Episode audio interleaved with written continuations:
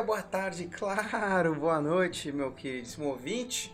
Eu, você sabe quem eu sou? Eu sou Otávio Hoje estamos começando aqui mais um melhor programa do mundo para falar sobre este mega evento. Ele já passou, mas foi um mega evento online organizado pela DC Comics barra Warner Bros.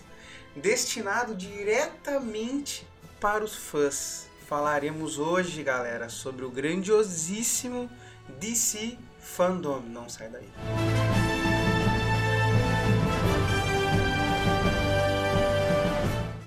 Bom, então, pra gente não perder tempo, eu vou passar por alguns assuntos não é que eles sejam menos interessantes, para deixar bem claro aqui, porque teve muita coisa boa nesse programa para dizer quase em sua grande maioria ele foi muito bom.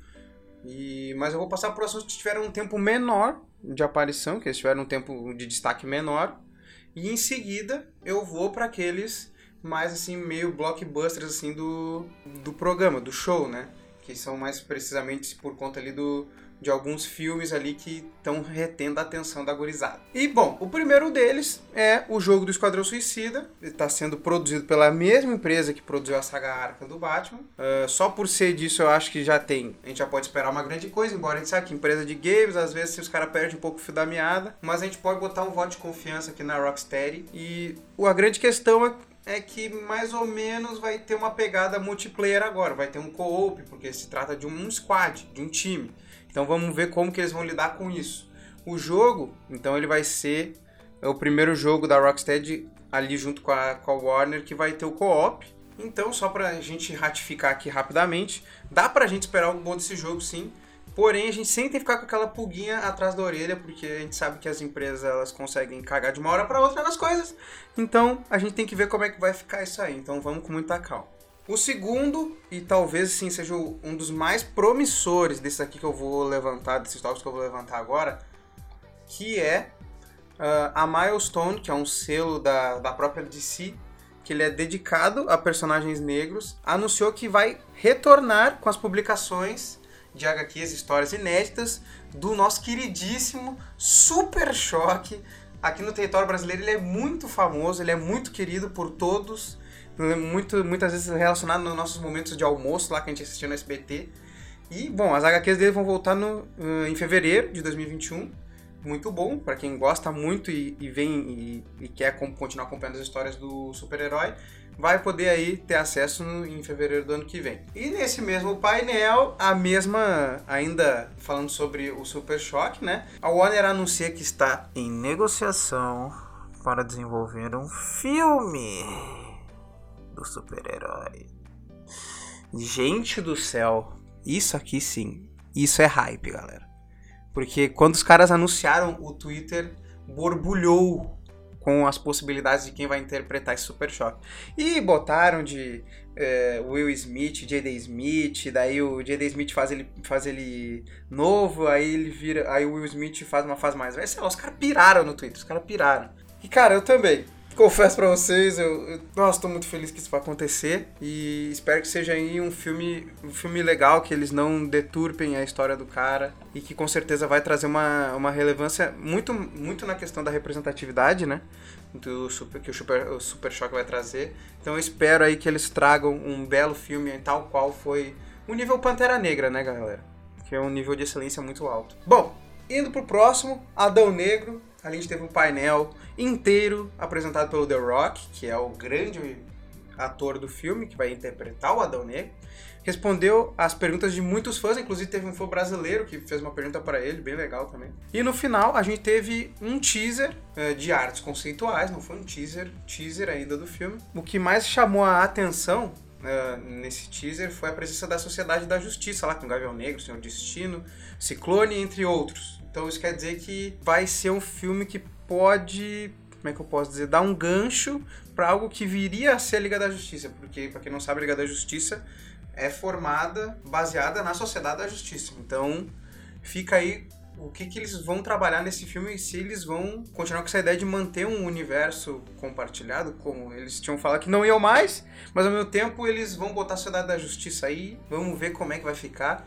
E no final, o o The Rock deixou um recadinho pra Superman, Mulher Maravilha e tudo mais, dizendo que assim agora o meu tempo chegou e vocês cuidem do de vocês aí, porque senão eu vou pegar pra mim. Obviamente pegar o posto de grande destaque, tá? Não imaginem coisas erradas. E bom, seguindo o nosso, o nosso bonde de divulgações, a confirmação do nome do Shazam 2, que será Fúria dos Deuses.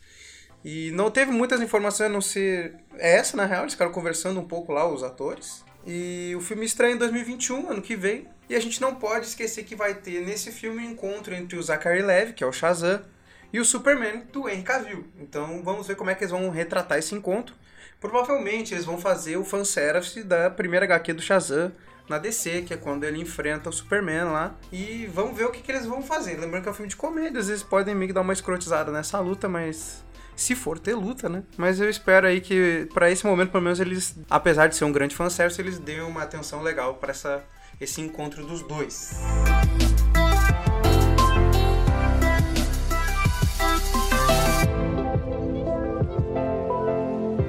E bom, o último destaque que eu vou dar aqui é para a série Titãs, que é os três personagens novos que eles anunciaram no DC Fandom. Também gerou um murmurinho nas redes sociais. E o primeiro deles é o Jason Todd abandonando o manto de Robin e vai se tornar já o Capuz Vermelho.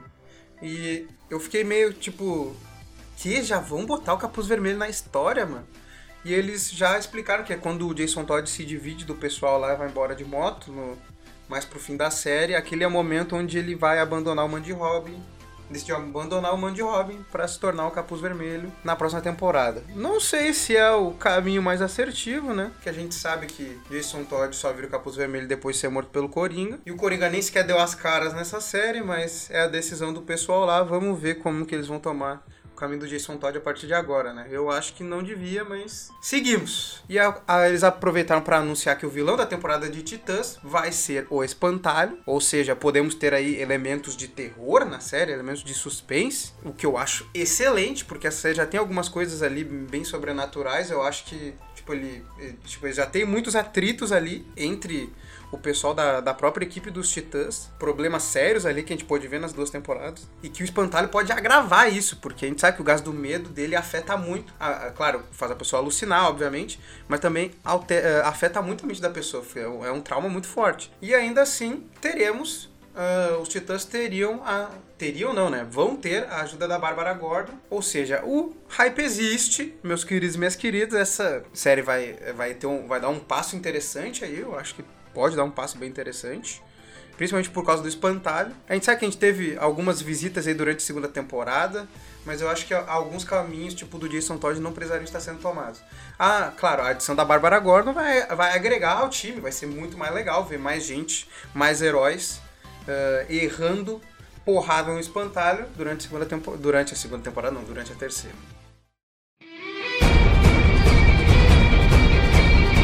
Bom, então agora sim acabamos aqui os assuntos menores e nós vamos falar deles. Daqueles filmes que nós estamos aguardando a chegada deles. Inclusive, um já era para ter chegado esse ano. Mas a DC iniciou o seu contra-ataque, meus jovens.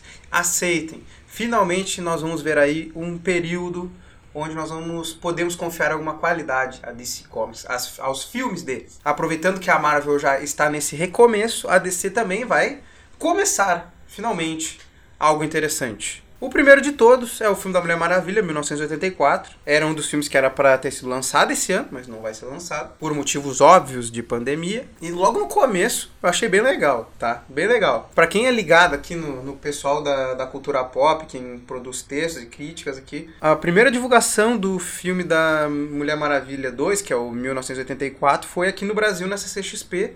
E quem apresentou o bloco da Mulher Maravilha no DC Fandom foi o Érico Borgo e a Aline Diniz, que foram os mesmos que apresentaram o bloco, o bloco de da primeira divulgação aqui no Brasil. O pessoal que era do Omelete, né, hoje eles já não estão mais no Omelete, mas eles fizeram esse fanservice aí com o público brasileiro. Pra quem tá bem ligado aí, ficou bem com o coração meio aquecidinho, assim, mais ou menos, né, mas foi bem legal eles terem feito isso. E o painel ficou marcado pela reunião do elenco inteiro e finalmente a gente teve um, um trailer novo com o visual da Mulher Leopardo, da Cheetah. E, cara, come...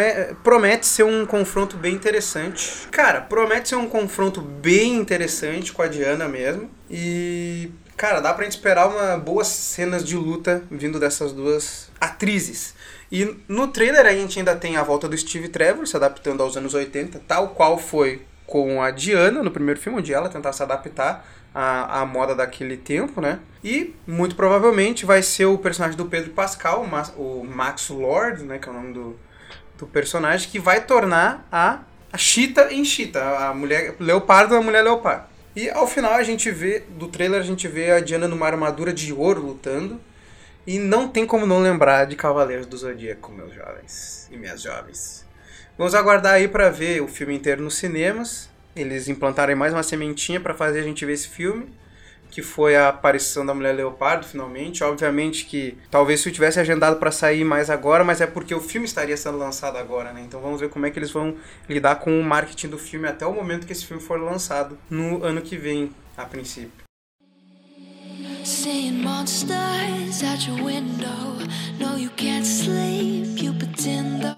Bom, então nós já falamos do jogo do Esquadrão Suicida, mas o Esquadrão Suicida retorna aqui para este programa com o seu filme produzido pelo James Gunn. E para quem não sabe, uh, o James Gunn é o responsável por tirar o Guardião da, o Guardiões, os Guardiões da Galáxia da prateleira, podemos dizer, C dos heróis da Marvel e colocar na prateleira A, com um filme, um filme que realmente ninguém esperava e foi um grande sucesso. E agora nada mais nada menos ele tem que reerguer essa equipe que teve um começo ruim nas telas, como todos vocês devem saber.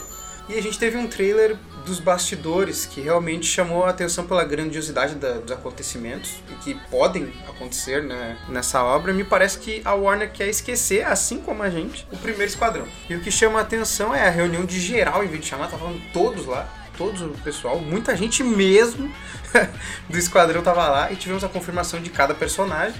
Teremos o retorno da Arlequina, com a Margot Robbie, o Capitão Boomerang e o, e o Rick Flag, que é os únicos remanescentes do primeiro filme. E o resto é tudo novo, tendo John Cena como pacificador e o Idris Elba como sanguinário. Bom, cara, nível James Gunn, assim, dá pra esperar grande coisa, é isso que eu posso dizer pra vocês. Mas vamos com calma, tá? Porque a gente foi no hype absurdo do, do primeiro Esquadrão Suicida e tomando e deu com a língua nos dentes, né? Então, vamos ficar de olho. É sempre a gente ficar de olho, a gente nunca se atirar sempre na expectativa que daí o tombo é maior caso a coisa seja ruim.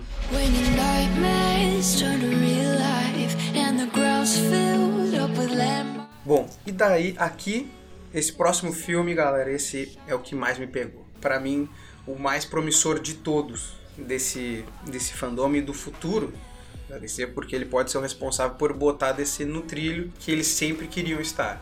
Desde o início que eles começaram com a ideia de algum universo, tentaram correr da Marvel, tropeçaram, se ferraram e agora eles vão estão tentando reconstruir tudo de novo e que é o filme do Flashpoint. Então, como vocês sabem, é uma saga onde, onde o, a, ocorre tudo, tudo começa quando o Flash salva a, a própria mãe de ser assassinada e isso reverbera em um, uma quebra do espaço o tempo inteiro que muda um monte de coisa. Inclusive o que mais o que mais chama a atenção disso é que no assalto quem no assalto lá com que ocorreu que morreram os pais do Batman, os Wayne, quem, correu, quem morre é o Bruce, o que ocasiona que o Thomas Wayne vire o Batman nessa realidade. E mas eu acredito que talvez não esse filme não corra por aí, pelo que eles estão falando pra gente, porque vão, vão ter três Batmans no filme, então vamos ver o que, que eles vão fazer com isso. Então só pra gente a, botar na, na tabela aqui. Nós temos confirmados que voltaram Michael Keaton, e Ben Affleck como Batman. Ainda existe a chance do Val Kilmer também aparecer como Batman, fazendo aí um fanservice absurdo pra galera que viu os filmes antigos. Mas eu não sei, ainda não é nada confirmado, mas vamos torcer aí, cruzar os dedos. Claro, se o Val Kilmer aceitar fazer o Batman, vai ser um problema para eles ter que vincular tantos Batmans assim no filme do Flashpoint, né? Mas. E vai mudar muito também. Mas. É um filme bem difícil e eu tô torcendo para que eles não caguem com a melhor saga do Flash. E assim como no painel do Adão Negro, esse filme do Flash também recebeu um teaser de artes conceituais, uma delas revelando o novo uniforme do Flash, ainda não parecendo uma, uma armadura, né? não pare, parecendo menos uma armadura. Inclusive o encontro do, do Flash do Ezra Miller com o Batman do Michael Keaton, que é bem legal, e uma imagem que ficou bem marcada assim. Outro detalhe é que eles vão canonizar nos, nos filmes da DC o encontro do Flash da TV com o do Ezra Miller, que foi o que aconteceu na série Crise das Infinitas Terras. E esse encontro com o outro Flash teria afetado o Barry Allen, que vai fazer, inclusive, ele dar o nome dele de Flash. Isso eu acho muito foda. Tipo assim, ah, mas a pessoa tem que ver a série para entender o porquê que botou o nome de Flash, não, cara, isso não é um presente, mas é um detalhe legal para quem assiste, entendeu? É um presente legal. E, cara, eu acho muito bacana que eles vão fazer esse tipo de coisa. Meio que vai dar uma instigada a pessoa a assistir. Por que que botou o nome de Flash? Por que que ele tentou em contato com outra realidade lá e botou o nome dele de Flash por causa do outro? Então, galera, o filme do Flashpoint vai explorar o multiverso da DC e vai possibilitar diversos heróis a se encontrarem, o que deixa o projeto bem ambicioso e, como eu já falei ali no início, já garantiu o meu olhar com muito cuidado. E, mas a minha maior dúvida será como que eles vão fazer a explicação do ponto de ignição, porque é uma coisa muito complexa, é uma atitude do Barry que afeta centenas de outras coisas. Eu fico, de, fico meio intrigado de pensar como que eles vão fazer isso mais ou menos em duas horas de filme, quando precisa de muitas páginas de quadrinho para contar isso. Até mesmo como a gente, quando a gente olha para as animações da DC lá, que tem aquele universo de filmes que começa com o ponto de ignição e termina com o Apocalypse War, que terminou esse ano. Tudo se trata do ponto de ignição, ou seja, tem uma penca de filmes para mostrar que tudo aquilo é resultado do ponto de ignição do Flash. Então, precisou de muitas horas para explicar isso, para vocês verem como é complexo. Então, eu fico meio intrigado de pensar como que eles vão vão linkar todas as coisas e fazer esse ponto de ignição funcionar. Bom, fica aí a nossa torcida, talvez o projeto mais ambicioso, e eu gosto de ambição desde que quando ela seja bem resolvida, né? E tem que parabenizar o Warner que tá com essa ousadia, quer fazer um bagulho diferente. Então, vamos torcer para que dê certo o filme do Flashpoint. Now I've Bom, então aqui talvez, se não o, um dos mais polêmicos, mas talvez o um mais aguardado de todos, que é o painel da Liga da Justiça versão Snyder, que nesse bloco ele, o Snyder trouxe diversos aspectos do filme, da, da Liga, ele terá duração de, gente, quatro horas esse filme vai ter de duração. Mas é claro que ele vai ser dividido em quatro partes, mas vão ser quatro horas de filme. E bom, é, não, não, não, vamos deixar de, não vamos deixar de comentar aqui que o corte do Joss Whedon foi afetado pela produção da Warner. E muita coisa foi mudada para aproximar mais ainda o filme daquele a Liga da Justiça antiga da Fórmula Marvel. Só que a gente sabe que foi um turbilhão de bagunça que não serviu para nada. Foi foram horas perdidas para quem viu. E é por isso que eu, eu falo com meu meio, meio irritado assim, porque eu perdi tempo de vida vendo aquilo ali e é uma grande bagunça. Porém, a gente sabe, né? O filme deu no que deu e o apelo do público chegou nas cabeças da Warner e deram a chance pro Snyder colocar a visão dele no filme. E nesse bloco, ele ainda comentou que o Cyborg vai ser o centro da história a gente vai ter uma melhor apresentação do Flash. Inclusive, o Snyder falou que vai ter um poder inédito para ele. Tô querendo saber o que, que eles vão botar de, de novo de poder do Flash. E o tão esperado traje preto do Super-Homem, que a gente sabia que tinha desde sempre. E quando saiu a versão do Joss Whedon não apareceu o, o, traje preto, que é quando o Superman morre e volta, ele volta com o traje preto. A gente vai ter o Lobo da Steppe mais vilanesco do que aquele gráfico de, de PS2 que a gente viu no filme normal. E por fim, e não menos importante, o Darkseid. Bom, então só pra gente não deixar passar sobre o Darkseid e eu comentar ele aqui agora.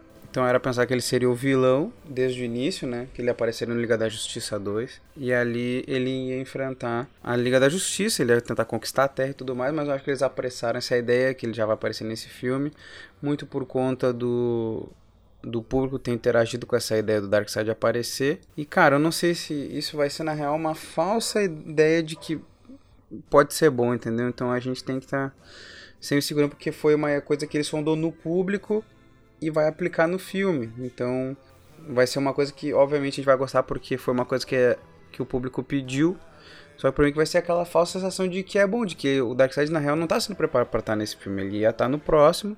E esse Liga da Justiça era para orquestrar o pano, deixar tudo pronto. O plano, né? Não o pano. O plano tudo pronto, a base pronta para que ele chegasse no outro filme rasgando com geral. E, bom, eu acho que esse filme vai passar uma falsa esperança aí de que pode ser bom, até porque ficar pior do que o outro é muito difícil. Mas vamos ver aí o que, que eles trazem junto com o Dark Side. Confesso para vocês que o filme ainda não me pegou. Vocês podem ver que eu não falei muito tão, com um tom tão empolgado do Dark Side. Esse hype todo que o pessoal tem por volta desse, dessa versão Snyder não me pega ainda, mas eu, eu tenho fezinha de que vai ser alguma coisa boa. E também é difícil ficar pior ainda mais que do que antes, entendeu? Então, ainda mais que a, premissa desse filme desde o início era deixar o chão pronto para os próximos filmes solos que iam vir. Enfim, são quatro horas de muita história, tem muita coisa. Eu acredito que a gente não vai perder por esperar. Uh, o Dark Side, a, a Liga da Justiça rendem grandes histórias e grandes batalhas, tá? Então a gente tem que se preparar para ficar bem intenso. E mas uma coisa eu vou te dizer, você que está me ouvindo. O Snyder, bem, fiquem, fiquem bem atentos agora. Vou falar até mais perto do microfone. O Snyder recebeu essa chance, obviamente, porque tiveram motivos bem compreensíveis para ele sair da produção na época. Até não sei quem não, quem não liberaria o Snyder, né, na situação que ele, mas só comprova o quão bagunçada é essa a, a mente do pessoal que gera Warner Bros. Pois assim, ó, pois se o Shazam, Mulher Maravilha, Aquaman não fossem tão bem sucedidos assim, eu tenho plena certeza. Caso isso aconteça alguma vez eu queime minha língua, aí tudo bem, você pode vir aqui me reclamar ali na DM do meu Instagram que vai estar na descrição. Você pode ter certeza que os diretores nunca iam receber uma segunda chance. O Zack Snyder fez Watchmen, ok, é um filme legal. Porém, é o mesmo que dirigiu Batman vs Superman. O filme é bagunçado. Então, não elevem muito as expectativas de vocês. É o meu conselho, como eu tô fazendo também. Mas como é uma coisa promissora, eu não posso deixar de falar, porque seria ignorância da minha parte. Vamos ver o que o Snyder guarda no horizonte aí pro público. Uma coisa que eu gostaria de dizer que o trailer foi um remontado de, de cenas ali, com a, algumas aparições do Darkseid e com o que poder, pode ser o filme, o poder do Flash lá, que ele correndo entre dimensões lá e tal. Pode ser isso. Claro que ele nunca vai confirmar até que chegue o filme, mas as cenas que aparecem o Flash correndo no que parece ser algo entre dimensões assim, pode ser sim. Esse poder inédito aí que eles vão dar pro Flash, que é quando ele encontra o Batman lá é para para fazer o que tinha que fazer. E com certeza é isso que, que vai acabar vai acabar mostrando esse poder que vai gerar o, o, o Flashpoint, né? Que vai fazer com que ele descubra que ele pode, que claro, que o Flashpoint é, é, gera muitos problemas. É isso que vai. Esse poder que pode levar as coisas para o Flashpoint. Não sei se vocês conseguiram me entender. Tem uma observação legal. Tem no trailer, quando a Marta visita a Lois, tem gente teorizando que aquele, aquilo ali é o Caçador de Marte indo falar com a Lois. Que afinal, todo mundo sabe que ele é um telepata e tal, que ele consegue ver tipo situações ali que podem estar acontecendo. Ele consegue tipo ler a mente do o que acontece na mente do Superman e ter e pode se transformar nas pessoas. Então ele pode se transformar na Marta e, e falar com a Luz, que é aquele momento que a Luz vai sair e vai encontrar com o Superman. E cara, eu acho que é bem possível porque o, o Caçador de Marte, o Snyder já tinha falado desde antes ainda, antes dele sair da produção, que o Caçador de Marte tinha aparições, tipo, no filme. Então, pode ser que aquela cena ali seja o Caçador de Marte, pode não ser também. Pode ser que ele nem apareça e tal. Só que eu acho que é bem possível. E vamos ver aí o que, que sai desse filme da Liga da Justiça.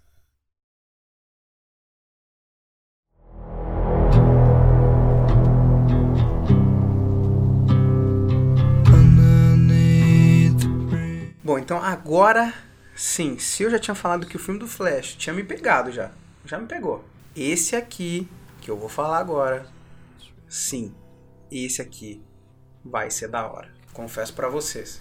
O filme é dirigido por Matt Reeves. Você sabe o que, que eu tô falando? Você sabe o que eu tô falando? Sim, o filme The Batman.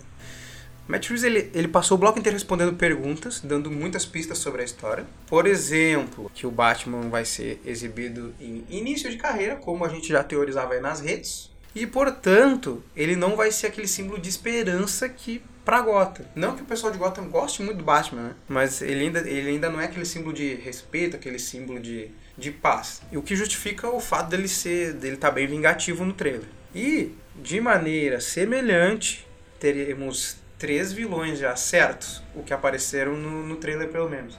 Que é a Mulher Gato, o Pinguim e o Charada, que também são todos que estão vilões em formação dando seus primeiros passos na vilania, né? E um detalhe, assim, que, caramba, eu não sei como, o diretor falou que o filme só foi gravado de entre 25% e 30%. Tipo, já tem um trailer super da hora, cara. Então, Isso quer dizer que tem muita coisa que vai acontecer. E ele não esconde que, que ele teve inspirações de todos os filmes antecessores do Batman para fazer esse. E que é uma coisa muito legal, que é uma, uma, uma teoria que se chama. que que o pessoal gosta de falar sobre a remixagem das coisas, né? Que tem, tem coisas que valem, que são que claramente os diretores reaproveitam, tornam fanservice, tornam uma referência ou até pegam alguma ideia que outro, outro filme trouxe e, e conseguem expandir ela de uma forma melhor, claro, porque ali tem a visão de um diretor, mas aí chega outro diretor e soma duas visões e dá em algo maior, que é aquele esquema de duas cabeças pensam melhor que uma. Então vamos ver o que, que o Matt Reeves está aprontando pro Batman.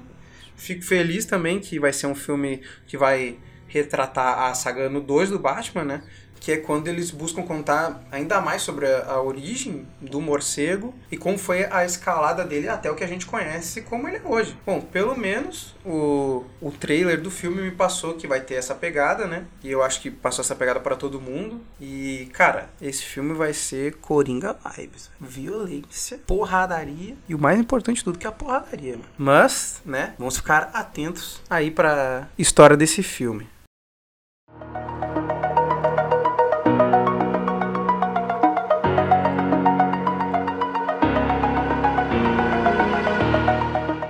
Então, galera, seguinte, eu tô gravando isso depois que eu já produzi o podcast, eu vou adicionar isso em algum momento dele, né? Que a Warner aí anunciou recentemente nos últimos dias aí, para falar a verdade, né, que tanto filmes do Batman como o Flash, o Shazam e o filme do Adão Negro tiveram datas alteradas, né, foram adiados novamente. Então, uh, o primeiro de todos foi o Batman, que saiu do ano de 2021 foi para 2022. Agora nós temos também o filme do Flash, que vai para o dia 4 de novembro de 2022, enquanto o filme do Shazam foi para o dia 2 de junho de 2023.